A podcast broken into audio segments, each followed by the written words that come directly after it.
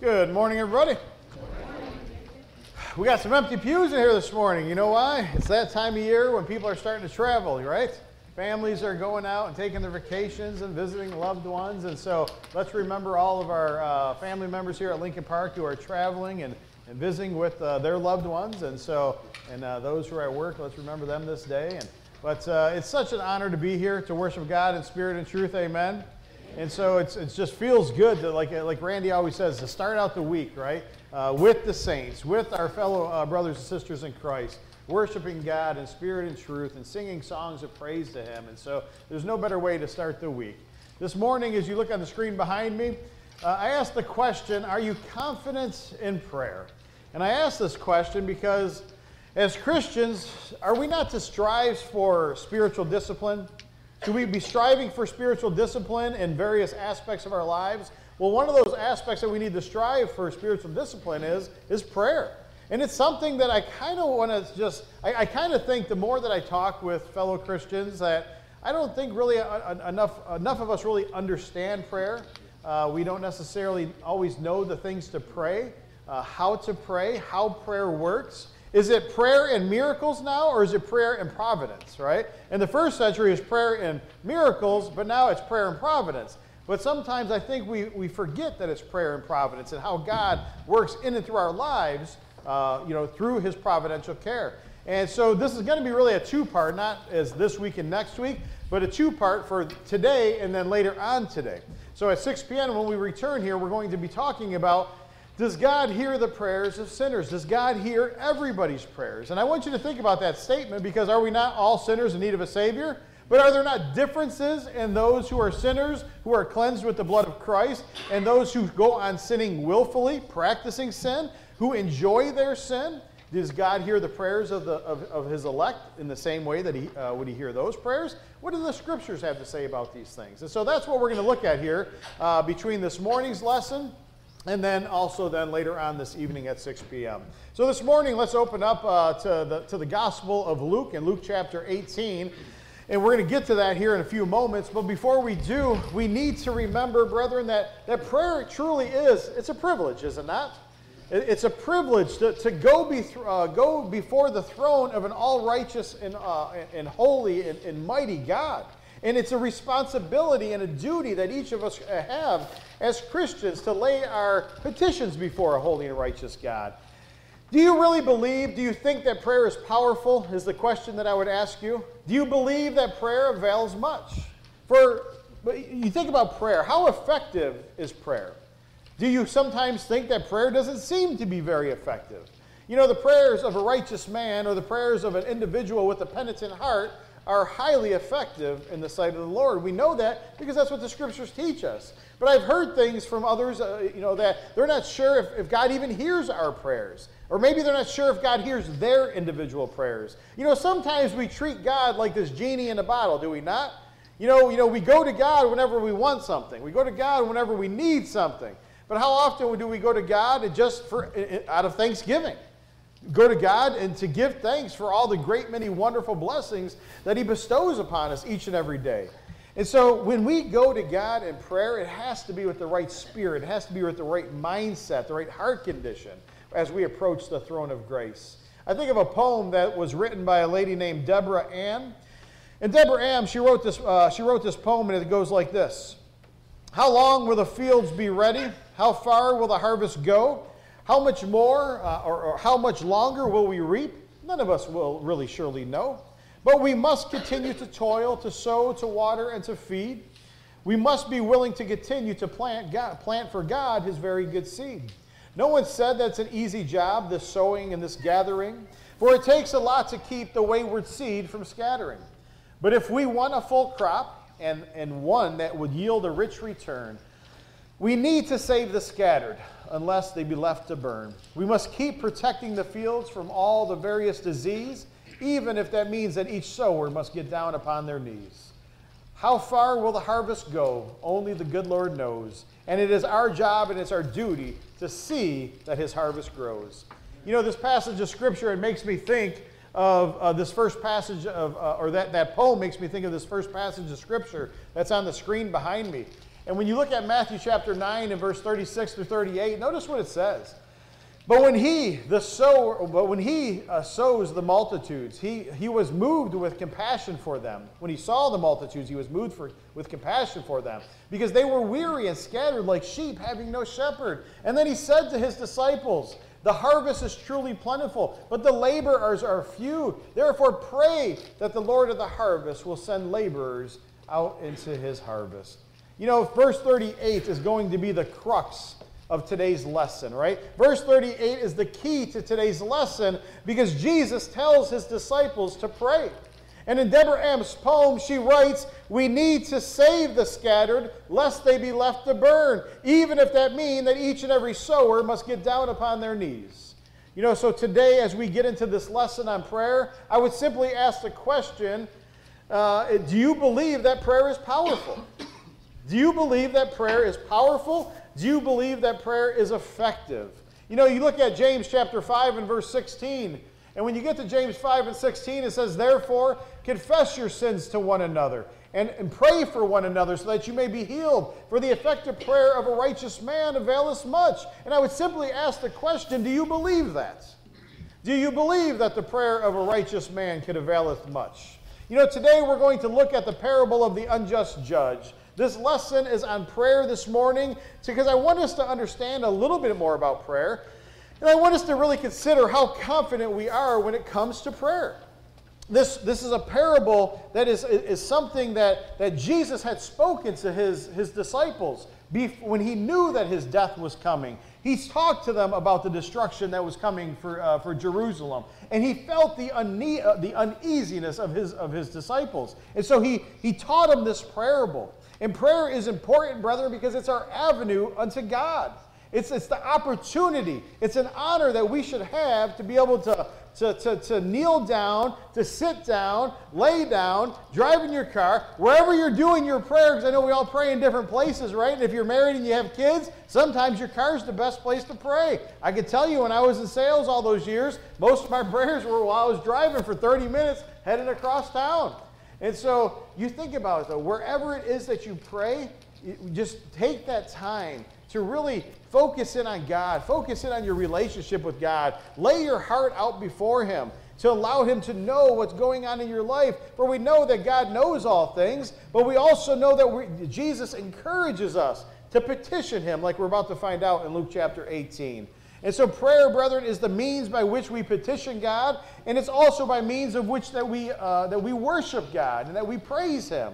And it's a, it's a privilege, it's an honor as well as a duty. The scriptures encourage us to pray without ceasing. If you remember, the, the Jews of old, they would pray at the, they would pray at the third hour, they'd pray at the ninth, uh, uh, at, uh, at the sixth hour and the ninth hour. They'd pray at nine, noon, and three and they would pray consistently. That's how Daniel was able to fall into the trap of those who were looking to, uh, to, uh, to do harm to him. Because they knew that no matter what the, the, the, the, decree was, that he was going to offer his prayers to the Lord no matter uh, what happened. They knew that he was a man of prayer. They knew that he prayed regularly and at certain times of day. And so, brethren, we have to have that same type of mindset that we don't necessarily have to schedule it on a calendar. We don't have to schedule it with an alarm clock. But just know that we need to go to God consistently, regularly, uh, laying our petitions before the Lord and giving thanks for, uh, for all that He does for us. And this is, you know, it's never a bad thing when, uh, when we have this opportunity to go to, the, to go to God in prayer. But look at Luke chapter 18. If you open up your Bibles to Luke chapter 18, I want us to read through the first eight verses here. I want us to look at this, this parable because Jesus, he speaks to this, he speaks this parable. And notice what he says in verse, starting in verse 1.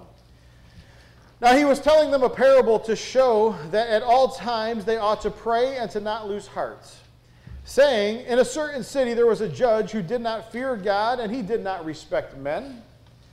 There was a widow in that city, and she kept coming to him, saying, Give me legal protection from my opponents. And for a while he was unwilling, but afterwards he said to himself, Even though I do not fear God, even though I do not respect men, yet because this woman gets on my nerves, I'm really paraphrasing, because she bothers me, I will give her legal protection. I mean, that's really what he was saying, let's just be honest. Otherwise, by continually coming, she's going to wear me out. And the Lord said, Hear what the unrighteous judge said. Now, will not God bring about justice for his elect who cry out to him day and night? And will he delay long over them? I tell you that he will bring about justice for them quickly. However, Jesus says, when the Son of Man comes, will he find faith on earth? So, as we examine this parable here this morning in Luke chapter 18, a moment ago I asked, I, I made the statement that prayer is powerful, and I asked you if you believed it. I, I made the statement that prayer is effective, and I also asked you if you believe that. And I ask you these questions, brethren, because there are so many of us who struggle when it comes to our prayer lives. I've heard people say that I pray, but it doesn't, I just don't feel like it changes things. I've heard people say that they wonder if God even hears their prayers. And so, if you have ever thought these things, if you ever had these thoughts in times of, of despair, I can assure you, you're not alone. You're not the first Christian who's ever asked the question Does prayer really even make a difference? Does God actually hear my prayers? Some of the great men of the Bible have uttered these very same words. You remember King David, don't you? In Psalm chapter 13 and verse 1, he says, How long, Lord? How long, O Lord, will you forget me forever? How long will you hide your face from me? Brothers and sisters, I show you these examples because we know that uh, we know that God uh, that we're all going to go through seasons of fear.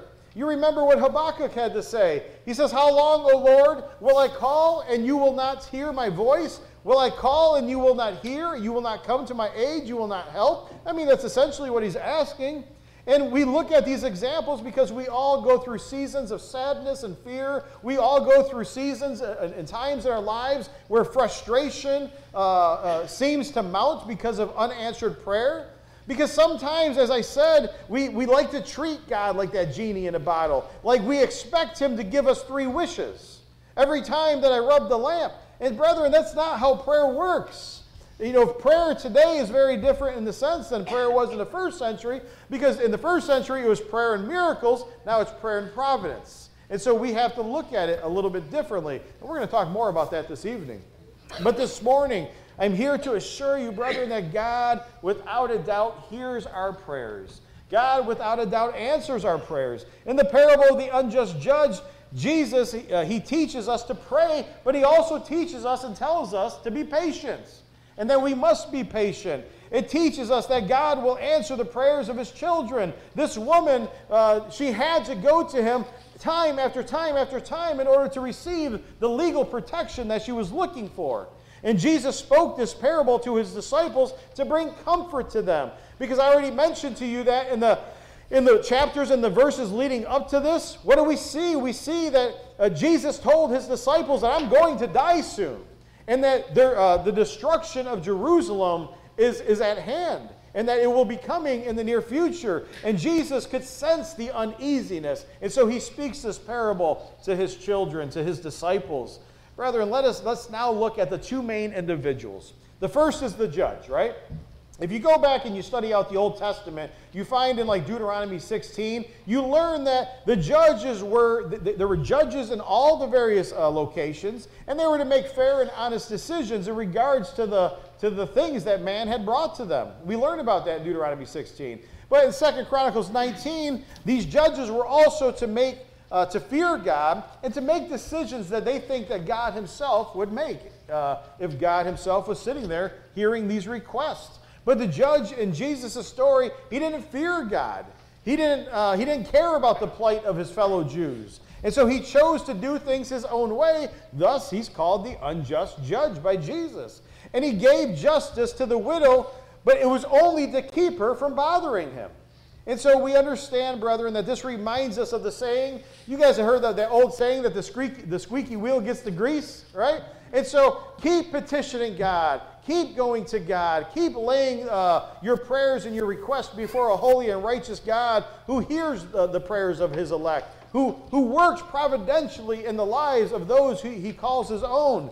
And the widow in the story, she had been wronged in some way, but she wasn't going to take no for an answer. And Jesus was telling his children, he was telling his disciples that you need to have a similar mindset.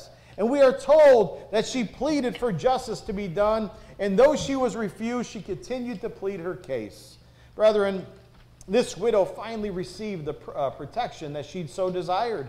And if this unjust judge was moved to justice, Jesus is telling us how much more will God be moved to justice, who is infinitely just, who loves us and, des- and desires the best for all of us? God will avenge his own elect. We know this because in 2 Peter chapter 2 and verse 9 it says, the Lord knows how to rescue the, uh, the godly from temptation and to keep the unrighteous under punishment for the day of judgment. And so, brethren, you look at these, this passage of Scripture. God's own elect are those who received his mercy through their belief in him, through their trust in him, through their repentance, and through their baptism for the remission of their sins. We become new creation, we become new creatures, and now we are added to the kingdom by God himself. And so God hears the prayers of those who are his elect. And if we are God's elect, God is going to really answer prayer in one of three ways. In the first way, God will avenge us. If you remember in uh, that when I say avenge us, that means God's going to fight on our behalf. Providentially, He's going to fight on our behalf. In Romans chapter 12 and verse 19, notice what it says. Never take your own revenge, beloved, but leave room for the wrath of God. For vengeance is mine, and I will repay, says the Lord. So he, Jesus is just telling us, God is telling us through the Apostle Paul, that we are to lay our petitions before God, but no matter how angry you may be about something, no matter how disgusted you may be about something, you don't seek out your own revenge. Vengeance is mine, says the Lord, and I will repay. But we need to make sure that we trust in the Lord and that we understand that He hears our prayers and that when we turn things over to God, that He will act on our behalf. The second way God will uh, answer prayers is God will avenge us, but He avenges us at, his, at, at a time and choosing of His own will. The results of God's will make time, but we understand that when we petition God, that providence is set in motion. God's providence is set in motion, and we understand what Peter had to say in 1 Peter. 1 Peter 5, 6, and 7, the scriptures tell us Therefore, humble yourselves under the mighty hand of God, that he may exalt you at the proper time casting all of your anxiety on him because he cares for you. Brethren, again, this means that we turn things over to God, but we don't just turn them over to God. We need to trust in Him no matter the outcome. And I believe that's where the, the crux of where many of us have a problem with our prayer lives is because we know what we want the answer to be, do we not? But many of us don't necessarily always want the answer that we receive. You see, we want things how we want it because that's the age and that's the time and the age that we live in. And so God is going to answer prayer. He's going to set things in motion. He's going to providentially work through your life. But we know that all things will come about at a time uh, according to His will and His choosing. And so, brethren, the third thing that we need to understand is that God, He's long bearing. He bears long with us, means He's long suffering with us. Brethren, God is slow in coming to anger with us when we repeatedly pray for our, our sorrows. So at the end of the day, God answers prayers in many ways. The first, the first way is He may give us what we ask. The second way is He may give us more than we ask. The third thing is that He may make us wait. He may deny our request. He may even give us something better than we ask. You see, there's many ways that God could answer prayer. But just because you pray for something means that you're going to get what you pray for. That's just a misunderstanding of what the scriptures teach. Think about the examples for a moment. I wonder how Jeremiah felt when he was cast into the dungeon because he was trying to get the Jews of old to pray. He was trying to get them to turn to God and to pray to, uh, to a holy and righteous God. And they threw him in the dungeon. I wonder how he felt. I wonder about Daniel when he was thrown into the lions. Uh, he was thrown into the lions in the lions den because he prayed when it was decreed not to. I wonder how he felt. I wonder how Jonah felt when he was praying and he spent three days and three nights in the heart of the great fish, thinking, Is God not going to hear my prayers? You heard what Habakkuk had to say earlier. You heard what the King David had to say. Lord, how, how long will you hide your face from me, Lord? You see, brethren, we, when we pray to God, things will come about, but they're going to come about according to His own will, according to His own timeline. But we need to be patient, fully trusting in the Lord that all things will work out according to His will. Brothers and sisters, ask yourself a question. In those three examples I just gave in regards to Jeremiah, uh, in, in regards to Daniel and Jonah, Was God involved in their lives? Did things work out eventually for them? You know, whether it's in this life or the next, all things will work out for those who put their trust in the Lord. Amen? Whether it's in this life or the next, God hears the prayers of the elect. And maybe you want vengeance now or you want revenge now, but maybe God says, No, I have something else in mind. But no matter what, we will stand before a holy and righteous God. In 2 Corinthians 5 and 10, it says, All of us will stand before God in judgment. Do you think that those individuals who you were upset with, that you wanted revenge on, do you think that God will not then take vengeance on them? Brethren, I'm here to tell you that God knows all that we say and do, and that we will give an account for all that we say and do when we stand before God in judgment. So, whether it's in this life or the next, all things will work out according to God's will. So, brothers and sisters, we can all see, we can all find peace in knowing that if you are a child of God, He will be at work in your life. But do you believe that He is at work in your life? Do you believe that God is providentially working uh, in your life?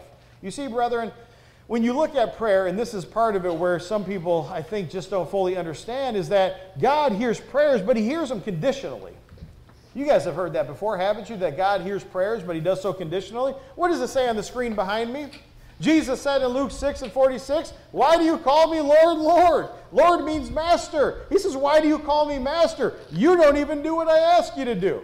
How do you think your prayer life's going to work out so well? How do you think your prayer life's going to work when you're petitioning a God in whom you don't even actually do what He asked you to do? Do you think that's going to hinder your prayers? Do the scriptures teach anything about that? And I'm here to tell you they do. God will hear those who pray with the proper spirits. He will hear those who pray with the proper mindset, the proper attitude. And to pray with the proper spirit is to know who you are. You're a servant to the King of Kings. You're a servant in the kingdom which means that God's the master. You're not the master. You petition God and you put your trust in the master and you allow his will to be done. In Luke chapter 22 and verse 42, the scriptures tell us, Father, if you are willing, remove this cup from me. Who's, who's speaking here? This is Jesus. He's speaking in the Garden of Gethsemane. You know, the time where he was so scared, so nervous, he's sweating blood. And he says, Father, if it be your will, take this cup from me, but not my will, but your will be done. You see, brethren, Jesus understood how prayer worked. He understood that it wasn't about him, it was about God's will and fulfilling God's will in all things. You know, we have to fully understand. Open your Bibles to 2 Samuel for a minute. Because God is going to hear the, prayer, the prayers of those who pray in faith. And I want you to see what this looks like. God is going to hear those who pray in faith, but I want you to see also that you may not always get the answer that you want. And David doesn't get the answer that he wants here in 2 Samuel chapter 12 and verse uh, 15 through 23. Brethren, to pray in faith before we read this, it means to have total trust, to have total confidence in God, no matter the outcome, no matter the answer you receive, that we must always accept it and we must always trust in the Lord. Listen to what it says in 2 Samuel chapter 12, verse 15 through 23. So Nathan went to his house, and the Lord struck the child of Uriah's widow uh, that Uriah's widow bore to David, so that he was very sick. And just to give you a little background on this, you understand this is talking about when David's men were out at war. He's bored. He's up at the palace. He's up on the roof and he sees this beautiful woman bathing. And instead of turning away, he allows his lust to get the better, uh, the better part of him. And he has her brought to the palace. He has relations with this woman. She becomes pregnant. And he, the problem is, it's adultery. And now he brings the pregnant woman's wife or, uh, or husband back, tries to, to, to, fool him, to trick him by getting him to sleep with his wife. But he was an upright and righteous man. Surely I'm not going to enjoy the spoils of my wife, so to speak, while my brethren are out there dying in battle. And so he refused to go into his wife. And so he sends him back out, and he, and he has uh, Uriah murdered. And then, because he sent him purposely to the front line, knowing that he would be killed. And he was doing so to cover up his sin. And so, brethren, we see the treachery of David here. And in 2 Samuel 12, 15 through 23, God sends Nathan the prophet to him. And notice what happens.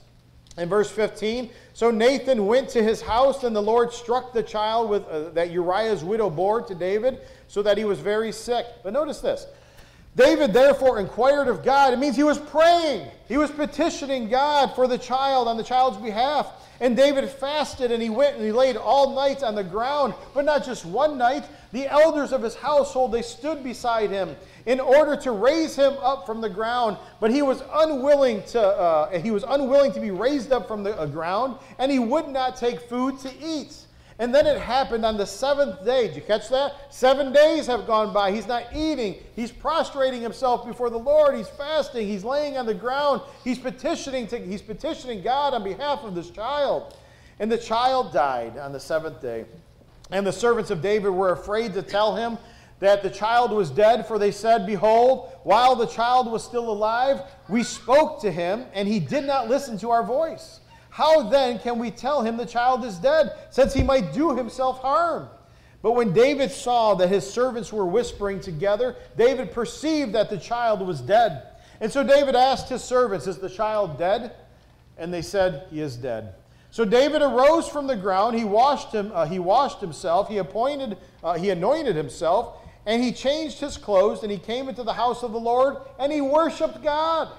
He worships God, and then he came to his own house, and when he had requested, they laid food before him so he could eat. And his servants are like, What is going on? They're like, What is this thing that you're doing? While the child was alive, you fasted and you wept, but when the child dies, you rise up, you take a shower, you worship God, and you eat. And you act like if nothing happened. And then notice what it says in verse 22 and 3. He said, While the child was still alive, I fasted and I wept. For I said, Who knows? The Lord may be gracious with me, that the child may live. But now he is, the child has died. So why fast? He goes, he goes, why, why should I fast? Can I bring him back again?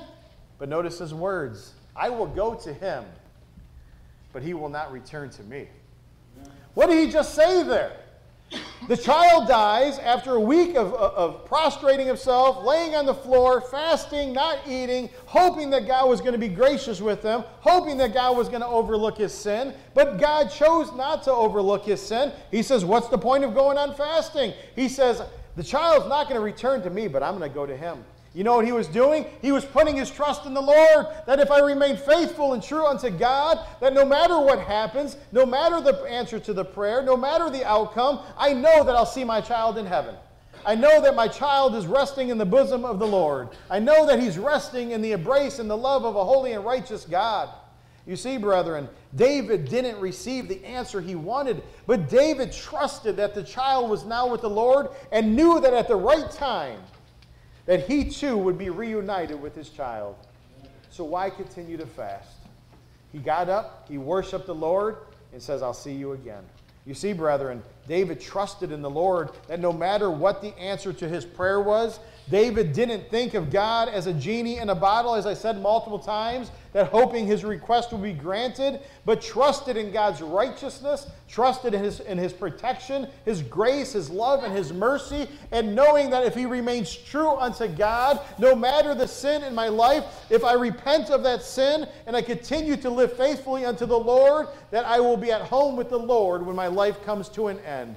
People say, but man, that sucks for that child. No, it doesn't suck for that child. That child didn't have to live a life of misery and suffering here on earth in a world that is fallen, in a world that is sin ridden. That child is now in the presence of the Lord and will be so for eternity.